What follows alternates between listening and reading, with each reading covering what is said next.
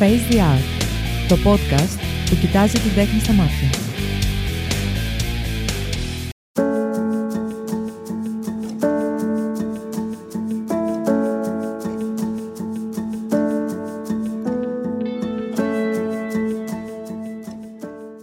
Καλησπέρα φίλες και φίλοι του Face the Art Podcast by cretanews.eu πλέον που τόσο πολύ μου λείψατε. Στο μικρόφωνο ο Φίλιππος Μαράκης. Όπως θα καταλάβατε, δεν έχει βγει επεισόδιο εδώ και περίπου τρεις εβδομάδες και ο λόγος δεν είναι άλλος από το ότι υπήρξε μια πολύ πιεστική περίοδος δική μου, όπου λόγω διαφόρων πολλών επαγγελματικών και μη υποχρεώσεων, το μόνο πράγμα που μπορούσα να βάλω σε δεύτερη μοίρα ήταν δυστυχώς η ηχογράφηση του επόμενου επεισοδίου. Τέλος καλό όλα καλά όμως, ε, το Face the Art θα προσπαθήσει να κρατήσει σταθερά αυτά τα δύο επεισόδια το μήνα, κάθε δεύτερη Πέμπτη στις 6. Όμως, αν πιθανά αυτό δεν είναι εφικτό, θα βγαίνει η ανακοίνωση στα social media για το πότε θα είναι στον αέρα το νέο επεισόδιο και με πιο καλεσμένο. Να θυμίσω ότι το Face the Art podcast εκπέμπει μέσα από το site www.facetheart.gr, μέσα από το cretanews.eu στην κατηγορία CretaPods, καθώς και μέσα από τις μεγαλύτερες podcast πλατφόρμες όπως είναι η Streamy, το Spotify, τα Apple και τα Google Podcasts. Να θυμίσω, το Face the Art υποστηρίζει το περιοδικό δρόμου Σχεδία, η σχεδία απολύτω αποκλειστικά και μόνο στους δρόμους της Αθήνας και της Θεσσαλονίκης προς το παρόν. Ε, θα έρθει με το καλό και στο Ηράκλειο και στην Πάτρα από διαπιστευμένους πολιτές οι οποίοι προέρχονται από ευάλωτες κοινωνικά πληθυσμιακές ομάδες. Συμπολίτες μας άστεγοι, άνεργοι και άτομα που ζουν κάτω από τα όρια της φτώχειας. Από τα 4 ευρώ που είναι η τιμή πώλησης του περιοδικού, τα 2,5 ευρώ πηγαίνουν κατευθείαν στον πολιτή. Για περισσότερες πληροφορίες ή γιατί όχι για μια συνδρομή μπορείτε να επισκεφτείτε το site www.schedia.gr και να βάλετε κι εσείς ένα λιθαράκι σε αυτή την υπέροχη προσπάθεια. Σημερινός μου καλεσμένος, ο Στέλιος Χουστουλάκης. Ο Στέλιος ήρθε σε αυτόν εδώ τον κόσμο πριν από 40 χρόνια. Όταν τον ρωτάνε τι δηλώνει, απαντάει δεν ξέρω. Γενικά μετράει πολύ τις κουβέντες του όντας βαρύς και ασήκωτος ε, εγώ όμως τον γνώρισα πριν από περίπου 8 χρόνια, αν θυμάμαι καλά, ως φωτογράφο μέσα από τη φωτογραφική ομάδα του Πανεπιστημίου Κρήτης και γνώρισα ένα πραγματικά καλλιτέχνη.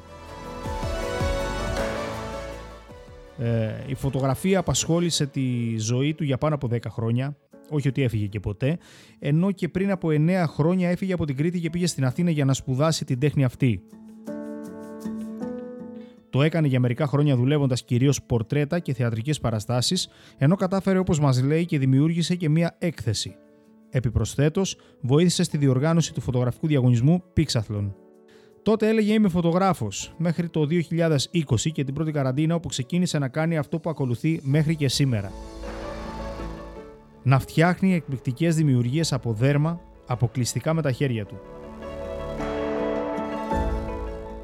Αν τον ρωτήσεις μέχρι πότε, και πάλι δεν ξέρω θα σου απαντήσει.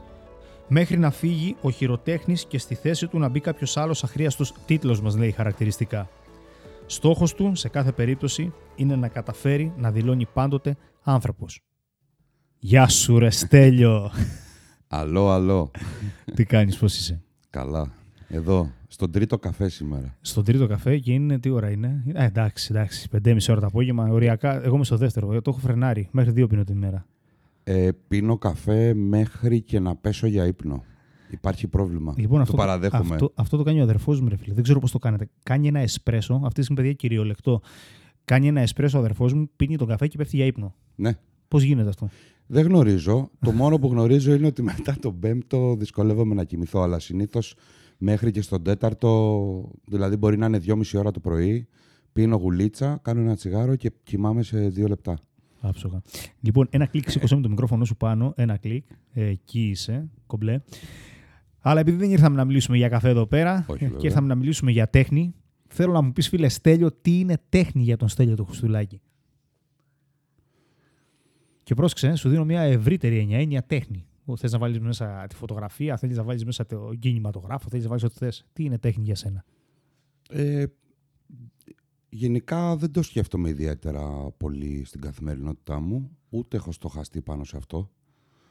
Ε, θεωρώ ότι η τέχνη είναι ένα από τα πράγματα που ξεχωρίζουν ας πούμε τον άνθρωπο από την υπόλοιπη φύση. Δηλαδή, αν θέλεις να το πούμε από το ζωικό βασίλειο, ίσως είναι το μόνο είδος που είναι σε θέση να εκφράσει με τέτοια λεπτομέρεια και ευαισθησία πράγματα που σκέφτεται ή αισθάνεται προβληματισμούς, ε, να λάβει πολιτική θέση και να εκφράσει πολιτικό λόγο μέσα από τη δημιουργία. Δεν, έχω, δεν είμαι απόφυτος της καλών τεχνών, δεν έχω σπουδάσει κριτική οποιασδήποτε τέχνης για να σου μιλήσω σε πιο θεωρητικό επίπεδο.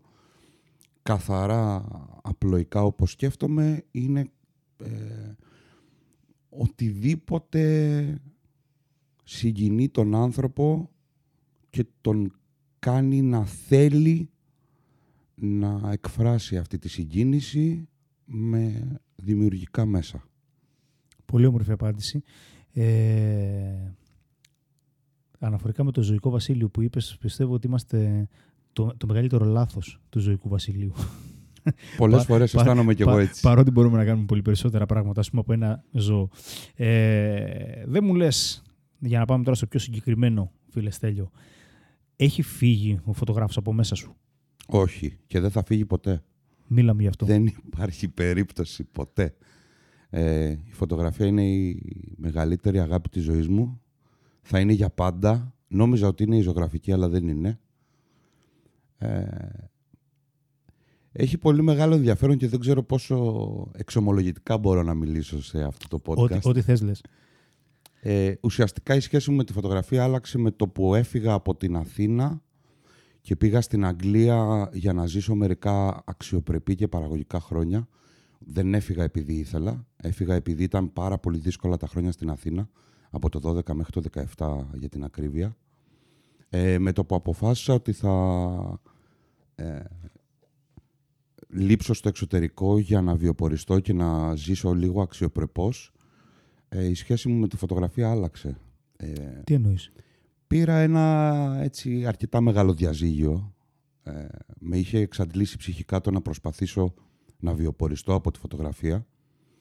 Οπότε σταμάτησα και να το βλέπω ως ε, μέσω βιοπορισμού.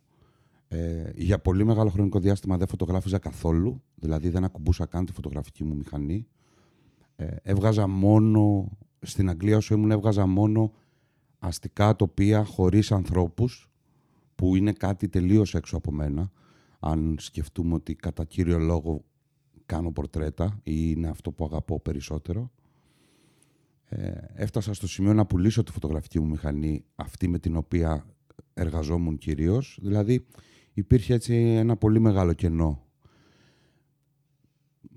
Εάν τώρα το, το βάλω σε μια κόλλα χαρτί και το γράψω, εκτιμώ ότι ήταν ένας μηχανισμός άμυνας με την έννοια ότι εάν ασχολιόμουν με τη φωτογραφία στην Αγγλία, θα παραδεχόμουν στον εαυτό μου ότι θα έμενα εκεί για πολύ περισσότερο καιρό από ό,τι ε, είχα σχεδιάσει. Δηλαδή κάπως ένιωσα ότι πρέπει να αφήσω τη φωτογραφία στην άκρη για όσο είμαι εδώ για να μην χαλάσει λίγο αυτό που νιώθω για τη φωτογραφία. Μπορώ να πω πολλά περισσότερα, αλλά νομίζω εντάξει. Θα ε. μιλάμε μόνο γι' αυτό εν τέλει. Καλά, ε, ούτως ή άλλως θα, θα σου κάνω ερωτήσεις που αφορούν τόσο τη φωτογραφία όσο και τη καινούρια τέχνη που θα μας πεις σε λίγο. Ε, Είπες πριν και το ξέρω και προσωπικό επειδή γνωριζόμαστε από το παρελθόν, ε, ότι η μεγάλη σου αγάπη είναι τα πορτρέτα. Ποιος ο λόγος που εστίασες φωτογραφικά κυρίως στα πορτρέτα, Τι σε τράβηξε αυτό; Ουσιαστικά πολλά χρόνια έκανα πορτρέτα χωρίς να καταλαβαίνω ότι είναι το πράγμα που κάνω καλύτερα από όλα στη φωτογραφία. Ε, δεν παραδεχόμουν ότι είμαι καλός στα πορτρέτα ή ότι με ενδιαφέρουν οι άνθρωποι τόσο. Ε, φαντάσω ότι αυτό που νόμιζα ότι θέλω είναι να γίνω πολεμικός ανταποκριτής. Ε, να ταξιδεύω και να φωτογραφίζω την ανθρώπινη φύση που έλεγες και εσύ πριν στο στο χειρότερό της, ας πούμε, πρόσωπο.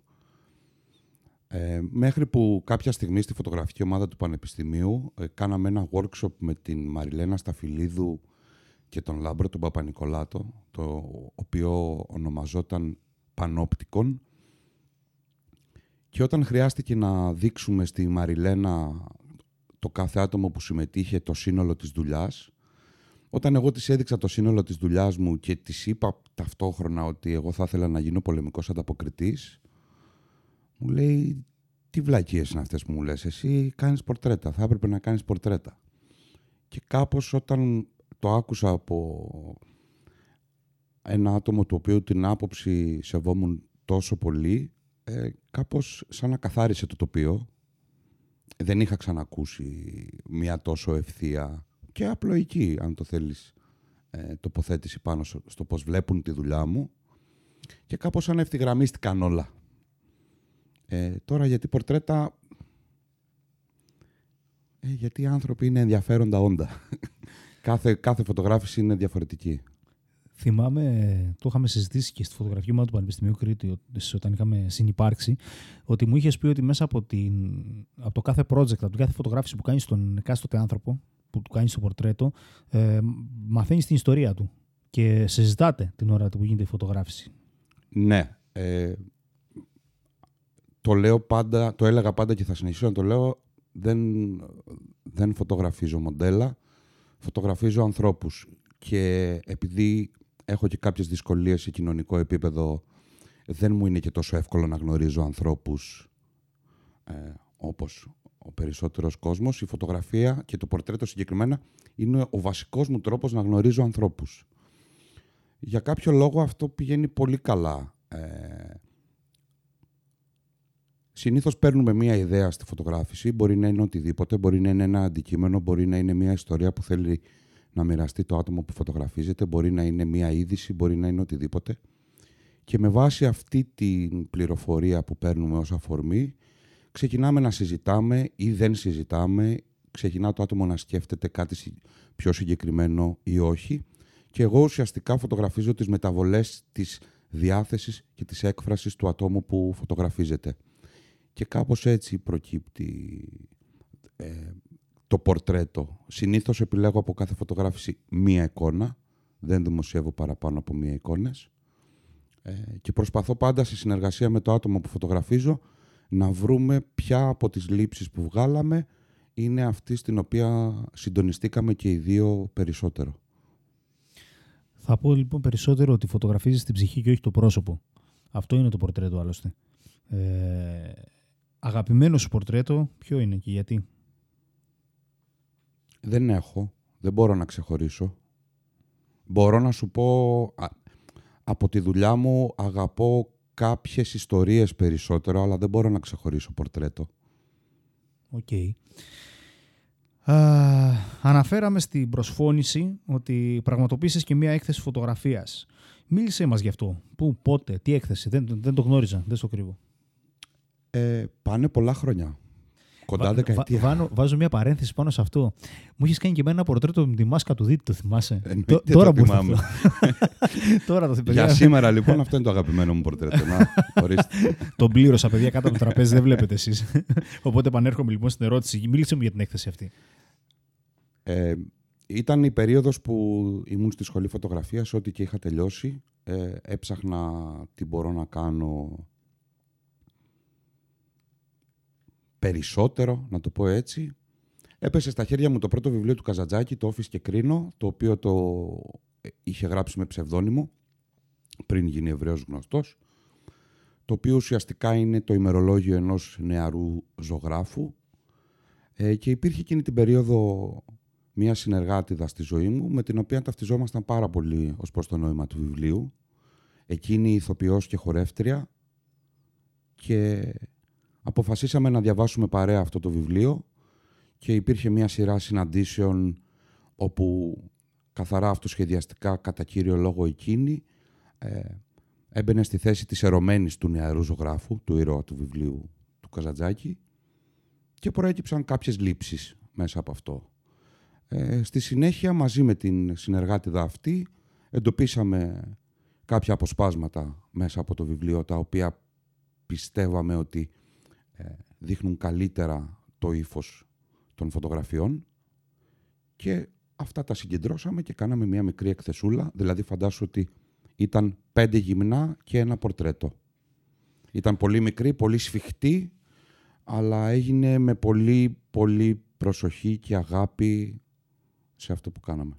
Αυτό το εκθέσατε στην Αθήνα; Το εκθέσαμε στην ε, γκαλερί DC Artworks ε, στο Κολονάκι και μετέπειτα ε, και κατά ηρωνικό τρόπο αλλάξαμε συνοικία, πήγαμε μία συνοικία κάτω και η έκθεση έμεινε στο καφεκοπτίο το δέντρο του καφέ στα Εξάρχεια για πάνω από δυόμιση-τρεις μήνες. Ουσιαστικά έγινε ένα με τη διακόσμηση του μαγαζιού. Πού βρίσκεται πλέον αυτή η έκθεση; Σε κάποιο ράφι; Σε σπίτια φίλων. Έχει μοιραστεί; Έχει μοιραστεί θα υπάρχει σκέψη καμία να το ξανακάνεις μελλοντικά; Όχι αναφορικά το συγκεκριμένο project. Μια έκθεση, μια, ε, ε, ε, να υλοποιήσεις ένα project που θα το εκθέσεις. Υπάρχει μια ιδέα, ε, μου τρώει το κεφάλι εδώ και πάρα πολύ καιρό, ε, αλλά είναι αρκετά μεγάλη επιβολή. Ε, δεν ξέρω αν θα γίνει άμεσα. ουσιαστικά ο στόχος είναι να περάσω από κάθε νομό της Ελλάδας για ένα χρονικό διάστημα και να κάνω πορτρέτα των κατοίκων κάθε νομού της Ελλάδας και να δημιουργηθεί κάπως μια συλλογική ε, ταυτότητα του πώς είναι περίπου ο ελλαδικός χώρος αυτή την περίοδο. Ωραίο. Ασχολήθηκες και με το θέατρο μια περίοδο ή κάνω λάθος; ναι, καλά. Με τι δεν έχουμε ασχοληθεί να λες. Ε, ήμουν στη θεατρική ομάδα του ΤΕΙ, τώρα είναι το ΕΛΜΕΠΑ που λέμε. Υπήρξα στη θεατρική ομάδα του Μετσόβιου και εννοείται το θέατρο με ακολούθησε και φωτογραφικά για χρόνια. Ε, κατά κύριο λόγο φωτογράφιζα ηθοποιούς, θεατρικές παραγωγές και είχα μια πολύ όμορφη συνεργασία με τη Δραματική Σχολή του Εθνικού Θεάτρου για τρία χρόνια όπου οι τριτοετής ε, φοιτητές ε, εκτός του ότι ήθελαν ε, τις καθαρά ε, ας πούμε φωτογραφικές υπηρεσίες μου ε, είχα, είχα την τύχη να προσκληθώ παραπάνω από μία φορές σε μαθήματά τους ε, ιδιωτικά στη σχολή και να χρησιμοποιηθεί η παρουσία μου ως ένα έξτρα μέσο για να δουλέψουν με την έκθεσή τους. Ε, όπως έλεγαν χαρακτηριστικά τα ίδια τα παιδιά, μια δραματική σχολή ε, ε, υπάρχει πάρα πολύ έντονη η έννοια της ιδρυματοποίησης. Περνάνε πάρα πολύ χρόνο μεταξύ τους για τρία χρόνια, πάρα πολλές ώρες κάθε μέρα. Οπότε μια εμβόλυμη παρουσία σαν τη δική μου, αλλά ταυτόχρονα και λίγο οικία, ας πούμε, ειδικά από τη δεύτερη χρονιά και έπειτα, ε, τους πρόσφερε κάτι το οποίο δεν κατάφερα ποτέ να αποκωδικοποιήσω εγώ, αλλά ήμουν πολύ χαρούμενος να βοηθήσω. Φτάνοντας λοιπόν στο σήμερα, μας παρουσιάζεσαι ως ε, χειροτέχνης με τις ομολογουμένως εκπληκτικές δημιουργίες σου από δέρμα. Αυτό πώς προέκυψε, Ασχολούσαν από παλιά με χειροκατασκευές γενικά; Προέκυψε μέσα από το διαζύγιο που σου είπα ότι πήραμε τη φωτογραφία. Δεν φωτογράφιζα. Ήμουν στην Αγγλία, εργαζόμουν πάρα πολύ. Ε, δεν είχα χώρο, δεν είχα στούντιο, δεν ήθελα να φωτογραφίσω, δεν προλάβαινα να φωτογραφίσω πολλές φορές. Και είπα ότι κάτι χρειάζεται να κάνω. Το δέρμα προέκυψε από την ε, ενασχόλησή μου με τον κόσμο του Kink γενικά, ε, όπου είναι ένα πολύ σύνηθες υλικό. Ε, είχα εκτεθεί στο παρελθόν πολλές φορές σε δημιουργίες τρίτων, δερμάτινες, και όχι μόνο, αλλά το δέρμα είναι αυτό που με συγκίνησε. Είναι κάτι πάρα πολύ απλό. Μπορείς να το κάνεις σε ένα τραπεζάκι με ένα κόφτη, ένα σουβλί και μία βελόνα με κλωστή. Μπορείς να, κάνεις, ε, να ξεκινήσεις να κάνεις πράγματα. Οπότε προέκυψε έτσι. Δουλειά σου πάνω σε αυτό, βασικά πες μου δουλειά σου τόσο φωτογραφικά όσο και πάνω στις ε, δημιουργίες με, με δέρμα. Πού μπορούμε να βρούμε, πού μπορούμε να τη δούμε καταρχάς; Ε, συνήθιζα να έχω ιστοσελίδα, δεν έχω πλέον. έχω μια σελίδα στο facebook με το όνομα Prima Leather. Ε, εκεί μπορεί να δει κόσμος στις δερμάτινες δημιουργίες μου, το ίδιο και στο Instagram. Φωτογραφικά υπάρχει μια σελίδα στο Facebook όπου είναι ανενεργή εδώ και χρόνια. Δεν υπάρχει κάτι άμεσο σαν σχέδιο για δημοσιεύσεις. Αυτή τη στιγμή με έχει απορροφήσει το δέρμα. Οπότε ουσιαστικά στο Facebook και στο Instagram. Στα social media λοιπόν. Ε, ως φιλόζος λοιπόν δεν μπορώ να μην σε ρωτήσω. Γιατί δέρμα ρε φίλε; Γιατί όχι δέρμα; Θα πω εγώ. Ε, εσύ θα μου πεις γιατί. ε, Καταρχάς θα σου πω δε- και διόρθωσε με αν είμαι λάθος πάνω σε αυτό. Ε, θέλω να ρωτήσω το εξής. Ε, φαντάζομαι, χωρίς να είμαι γνώστης του αντικειμένου, ότι για να, κάνεις, για να φτάσεις εσύ σε μια δημιουργία δερμάτινη και όταν λέω εσύ δεν μιλάω για σένα προσωπικά, μιλάω γενικότερα. Μιλάμε για Εντάξει, αν εσύ ας πούμε, κάνεις ό,τι κάνεις με τα δύο σου χέρια, μιλάμε πίσω ότι υπάρχουν εταιρείες πολυεθνικές που κάνουν δερμάτινες δημιουργίες, μπλα μπλα μπλα μπλα, μπλα. Λοιπόν, τόσο δέρμα λοιπόν, πού θέλω να καταλήξω. Το οποίο, καλός ή κακός, είναι από ζώα. Ε, μήπως να φεύγουμε από τη λογική, ειδικά όταν, ό,τι αφορά την ένδυση να, να, να υπάρχει θανάτος ενός ζώου πάνω σε αυτό. Δηλαδή, αν εν μέρει μπορώ να δεχτώ και βάλω το σε εισαγωγικά το αν μπορώ να το δεχτώ, ότι ε, οκ, το κρέας ας πούμε ότι μπορώ να το δεχτώ σαν τροφή. Ε, απέχουμε πάρα πολύ από το να γίνουμε όλοι vegan. Πάρα πολλά, θα- χρειάζεται πολύ από εκπαίδευση των εαυτών μας μέχρι και των επόμενων γενιών. Αν λοιπόν μπορώ να δω διαφορετικά αυτό το κομμάτι και να πω ότι οκ, ας πούμε, στο δέχομαι σαν τροφή, το οποίο είναι θέμα να ζήσεις, δεν μπορώ εύκολα να το δεχτώ σαν ένδυση. Δεν μπορώ να το δεχτώ εύκολα σαν υλικό το οποίο ε, θα το χρησιμοποιήσουμε απλά ε, για να μην κρυώνουμε, για να, έχουμε, να κάνουμε το γούστο μας για το ένα, για τον Α, το Β λόγο. Από τη στιγμή που υπάρχουν άλλα υλικά μπορούμε να το κάνουμε αυτό. Θα ήθελα τη γνώμη σου πάνω σε αυτό. Καταρχάς, ε, εξαρτάται από τη σχέση που έχεις με, το, με την ένδυση. Και εξαρτάται από τη σχέση που έχεις με το κατασκεύασμα που λέγεται μόδα. Ένας άνθρωπος που κατασκευάζει τα δικά του ρούχα, όποτε τα χρειάζεται, και για εκείνον τον άνθρωπο αυτά τα ρούχα έχουν κυρίως εργαλειακή αξία, δεν βλέπω κανένα απολύτως λόγο να μην χρησιμοποιήσει ένα κομμάτι δέρμα. Είναι από τα ανθεκτικότερα υλικά, είναι αδιάβροχο σε πολλές περιπτώσεις. Δεν βλέπω κανένα πρόβλημα. Αν αυτός ο άνθρωπος τώρα ήταν ένας άνθρωπος ο οποίος ε, ζει στο δάσος και σκοτώνει αυτός ένα ζώο ε, σε απόλυτη αρμονία με το οικοσύστημα στο οποίο κατοικεί, ε, τρώει το κρέας του και χρησιμοποιεί και το δέρμα του για την ένδυσή του, δεν βλέπω απολύτως κανένα πρόβλημα. Αυτό είναι το πρώτο με σκέλος της γνώμης μου. Ε, όσον αφορά τα ηθικά ερωτήματα που προκύπτουν για τη χρήση του δέρματος, προσπαθώ, καταρχάς αξίζει να σημειώσουμε ότι τα δέρματα που εμπορεύονται συνήθως είναι τα υποπροϊόντα της βιομηχανίας τροφίμων. Προσωπικά, από τη στιγμή που ε, υπάρχει βιομηχανία τροφίμων, βλέπω αξία στο να χρησιμοποιήσω ένα υποπροϊόν της. Δεν, δεν βρίσκω κάποιο ηθικό δίλημα ως προς αυτό. Πάντα ως δημιουργός. Ε, δεν μιλάω ως καταναλωτής τροφίμων. Αυτό είναι μια άλλη συζήτηση ε, και πολύ προσωπική για πολύ κόσμο. Δεύτερον, σε ενεργειακό επίπεδο και σε επίπεδο ε, ρήπανσης, η κατεργασία δέρματος είναι φιλικότερη στο περιβάλλον από ότι η παρασκευή ε, εναλλακτικών υπ- υποκαταστάτων, αν υπάρχει αυτή η λέξη. Δηλαδή, το vegan leather που λέμε, το οποίο επί της ουσίας είναι η δερματίνη, έχει πολύ μεγαλύτερο με- ενεργειακό αποτύπωμα στην παρασκευή του από ότι το δέρμα. Οπότε, στο δεύτερο σημείο, πάλι σαν δημιουργός δεν έχω κάποιο ζήτημα. Θεωρώ ότι αυτό που κάνω είναι οικολογικά ηθικότερο από το να στηρίξω ε, την παρασκευή περισσότερης δερματίνης. Και τρίτον, ε, εάν κάποιοι άνθρωποι στηρίζουν την επαναχρησιμοποίηση αντικειμένων, το θεωρώ υγιές. Είμαι ένας από αυτούς τους ανθρώπους. Θα ήθελα πάρα πολύ όλες μου οι δημιουργίες να είναι απο- αποκλειστικά από επαναχρησιμοποιημένα δέρματα.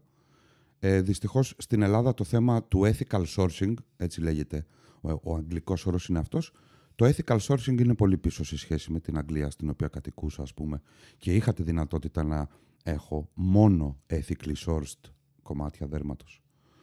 Ε, οπότε, με τον εαυτό μου σαν δημιουργό αισθάνομαι καλά. Δεν χρησιμοποιώ ρεύμα, ράβω μόνο με τα χέρια, δεν κάνω μαζικές παραγγελίες, κάνω μοναδικά, μοναδικά αντικείμενα όσο μπορώ, επαναχρησιμοποιώ και μεταποιώ όσο μπορώ.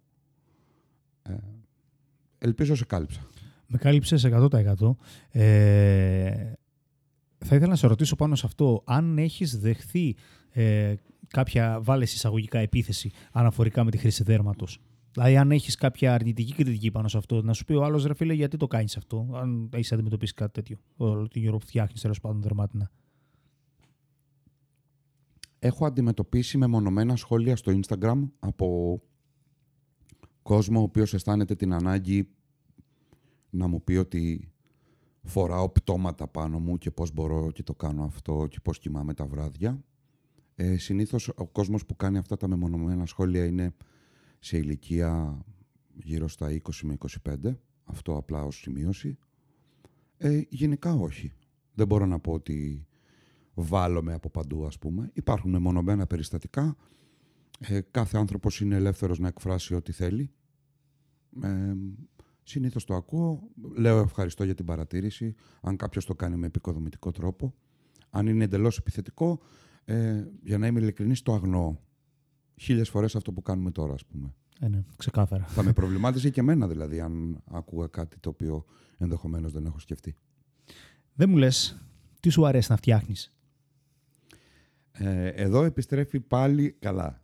Εν τω μεταξύ, συγκυριακά με ρωτάς μία μέρα μετά από μια πολύ δύσκολη δημοσίευση. Αυτό που αγαπώ να κάνω κατά κύριο λόγο είναι ε, props για κίνκι ανθρώπους. Τι σημαίνει αυτό με απλά λόγια; Ε, μου αρέσει να κάνω ε, κολάρα για ανθρώπους, χειροπέδες, ποδοπέδες, μαστίγια. Ε, είμαι σε αυτόν τον κόσμο ως ένα βαθμό και δεν διστάζω και ούτε ντρέπομαι να το πω ε, δημοσίως. Με συγκινούν πολύ αυτά τα αντικείμενα και είναι αυτά που απολαμβάνω περισσότερο να φτιάχνω. Θα ήταν μία από τις επόμενες μου ερωτήσεις. Ότι έχω δει σε κάποια σου πόστρα, παιδί μου, ότι είχες κάποιες BDSM, να τους πω, δημιουργίες. Όπως καλή ώρα είπες, κολάρα, διάφορα άλλα αξεσουάρ. Και θα σε ρωτούσα πώς σου ήρθε η σκέψη. Δεν ήξερα, ας πούμε, ότι είσαι σε τέτοια φάση γενικά. Οπότε φαντάζομαι εμπνεύστηκες από τα δικά σου, από το, από το δικό μου μου αρέσει που λένε. Είμαι σε. Ωραία είμαι σε αυτόν τον κόσμο. Παραδόξως δεν μου αρέσει στην προσωπική μου ζωή να χρησιμοποιώ τέτοια αντικείμενα. Δεν καταφεύγω σε αυτά. Λέγοντας επειδή... τότε είμαι, τι εννοείς; Ότι ιδεολογικά ανήκω στο κομμάτι αυτό του ερωτισμού. Δηλαδή με αφορά το κομμάτι ε, του BDSM. Ό,τι μπορεί να σημαίνει αυτό το οποίο είναι ένα εντελώς ξεχωριστό podcast, να σου πω κάπου εδώ. ε, Θα το ε, βγάλουμε πιο βράδυ το υπόλοιπο. πιο βράδυ. Ε, ουσιαστικά ε, κινούμε σε αυτόν τον κόσμο εδώ και πολλά χρόνια ε, και ως φωτογράφος και στην προσωπική μου ζωή και ως δημιουργός. Είναι πράγματα συνήθως που είναι πολύ εύκολο να γίνουν. Είναι πράγματα τα οποία ε, προσφέρουν χαρά και ευχαρίστηση στον κόσμο που τα χρησιμοποιεί με, με τους δικούς του όρους. Ε, μου αρέσει που κάνω τον κόσμο πιο χαρούμενο και που εμπλουτίζω την προσωπική του ζωή. Είναι κάτι το οποίο αγαπώ. Βιοπορίζεσαι μέσα από αυτό, είναι, ενώ είναι η βασική πηγή εσόδων σου. Όχι. Ε, αν μιλάς μόνο για τα κίνητα αντικείμενα ή μιλάς για τη χειροτεχνία Μιλάω για τη χειροτεχνία, που, χειροτεχνία λέγοντας ε, ε, δεν τα κάνεις, δεν κάνεις κάτι άλλο. Ναι, αλλά εννοώ. Διάφορα είδη. Ναι, μιλάω γενικότερα με τις δημιουργίες της δερμάτινε, όχι μόνο για τα κίνητα τα οποία δημιουργείς. Όλο, ολόκληρο το, το φάσμα των δημιουργιών σου βιοπορίζει μέσα από αυτό. Όχι. Απέχω. Ε, αρκετά θα έλεγα. Ουσιαστικά είμαι περίπου στο μισό από αυτό που θα ήθελα. Ο λόγος είναι ξεκάθαρα μηχανικός. Ράβω με τα χέρια μου. Ε, μου παίρνει χρόνο για να κάνω τα πράγματα που φτιάχνω. Αυτό σημαίνει ότι τα κοστολογώ λίγο περισσότερο ε, έως και αρκετά περισσότερο σε κάποιες περιπτώσεις από κάτι που μπορεί να βρει κάποιος σε ένα κατάστημα ε, οπουδήποτε, κάτι μαζικής παραγωγής. Ναι, και αυτό στην Ελλάδα δεν είναι τόσο δημοφιλές. Δηλαδή, έχει ένα πολύ συγκεκριμένο κοινό η χειροποίητη ε, δημιουργία. Το οποίο αν το βρεις είσαι εντάξει, αλλά δεν μπορώ να πω ότι απευθύνονται τα πράγματα που φτιάχνω στην πλειοψηφία των ανθρώπων θα σε διορθώσω λέγοντας ότι δεν κοστολογείς παραπάνω σε σχέση με το ότι μπορεί να αγοράσει από ένα κατάστημα κάποιος. Ε, έχει αξία παραπάνω αυτό που κάνεις εσύ. Καθώς έχεις προσωπικό χρόνο, εργατόρες, όλα αυτά. Ακόμη, ακόμη και βάνεις την τέχνη σου, την οποία πρέπει να την πληρωθείς. Δηλαδή δεν είναι ότι το κοστολογείς παραπάνω. Η αξία του είναι παραπάνω. Και είναι δύσκολο να βρεις ε, ακροατήριο να το δει. Γι' αυτό το λόγο ενδεχομένω. Ακόμη δυσκολότερο όμως, Φίλιππε, είναι το να προσπαθήσεις να βάλεις αξία στην τέχνη. Δηλαδή είναι και αυτό ένα κατασκεύασμα Και εκεί, γι' αυτό και διάλεξα να σου πω στο βιογραφικό μου, δεν ξέρω. Δηλαδή, ε, είναι κάτι εντελώς αφηρημένο. Κάποια πράγματα έχουν όση αξία επιλέγουν οι, ά- οι άνθρωποι που ενδιαφέρονται σε αυτά να τους δώσω.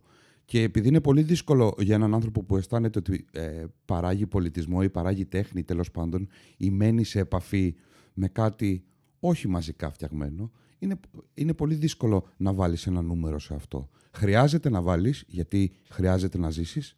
Ε, το πού είναι αυτό το νούμερο ακριβώς είναι κάτι το οποίο μεταβάλλεται όσο και η αντίληψη των ανθρώπων για αυτό που κάνεις. Δεν, δεν είναι μετρήσιμο, δεν μπορεί να είναι μετρήσιμο. Και αυτό είναι το πιο δύσκολο κομμάτι. Όχι το να βάλεις εσύ το νούμερο, το οποίο έχει τη δυσκολία του. Το πιο δύσκολο απ' όλα είναι ο, ο τελικός αποδέκτης να αντιληφθεί από πού προκύπτει αυτό το νούμερο και να μπορεί να εκτιμήσει την αξία αυτού που εσύ κοστολόγησες με το χ ποσό.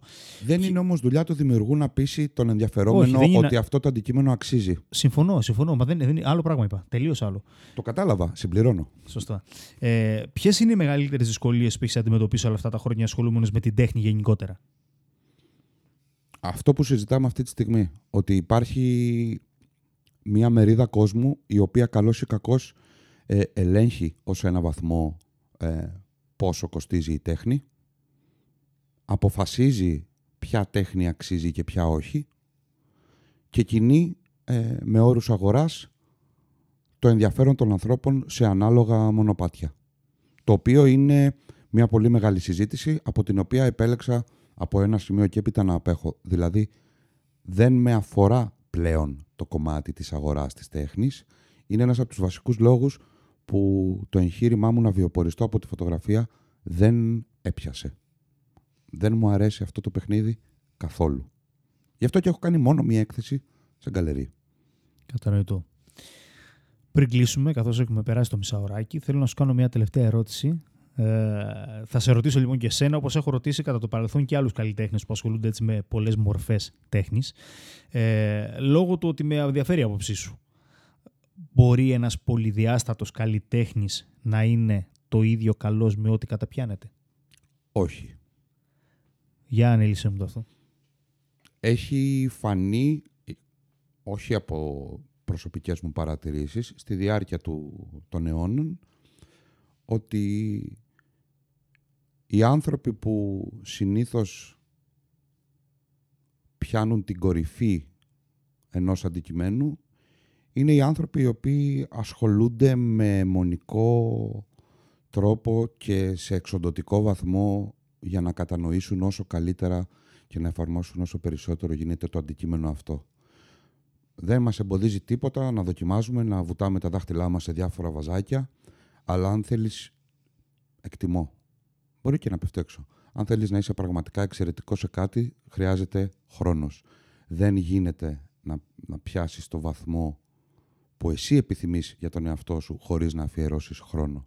Και χρόνο και χρόνο και λάθη και λάθη και δοκιμές και κι άλλα λάθη κι άλλα λάθη.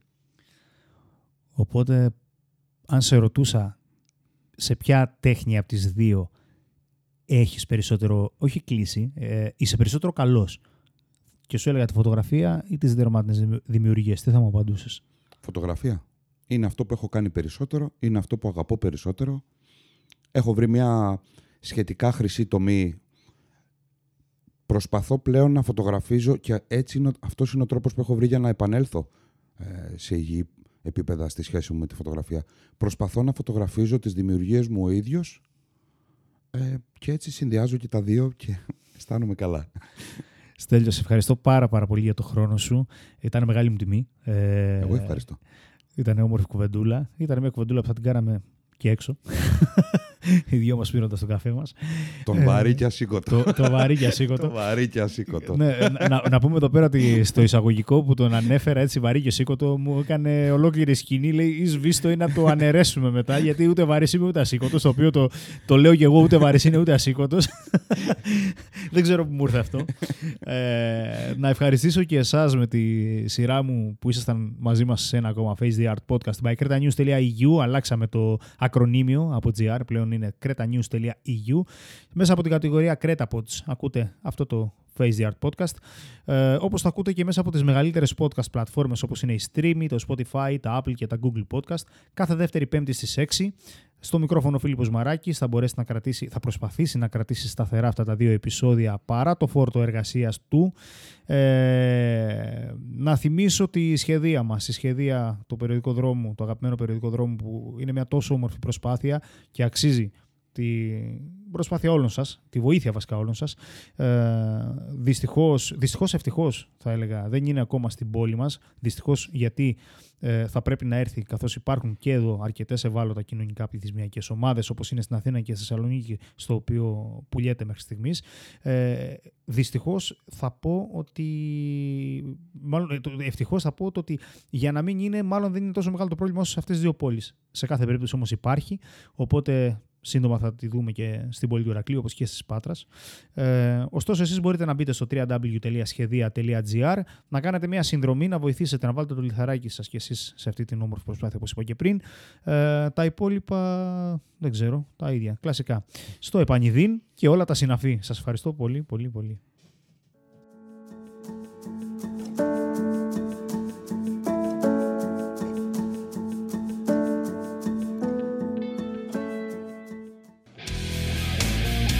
Face the Art, το podcast που κοιτάζει την τέχνη στα μάτια.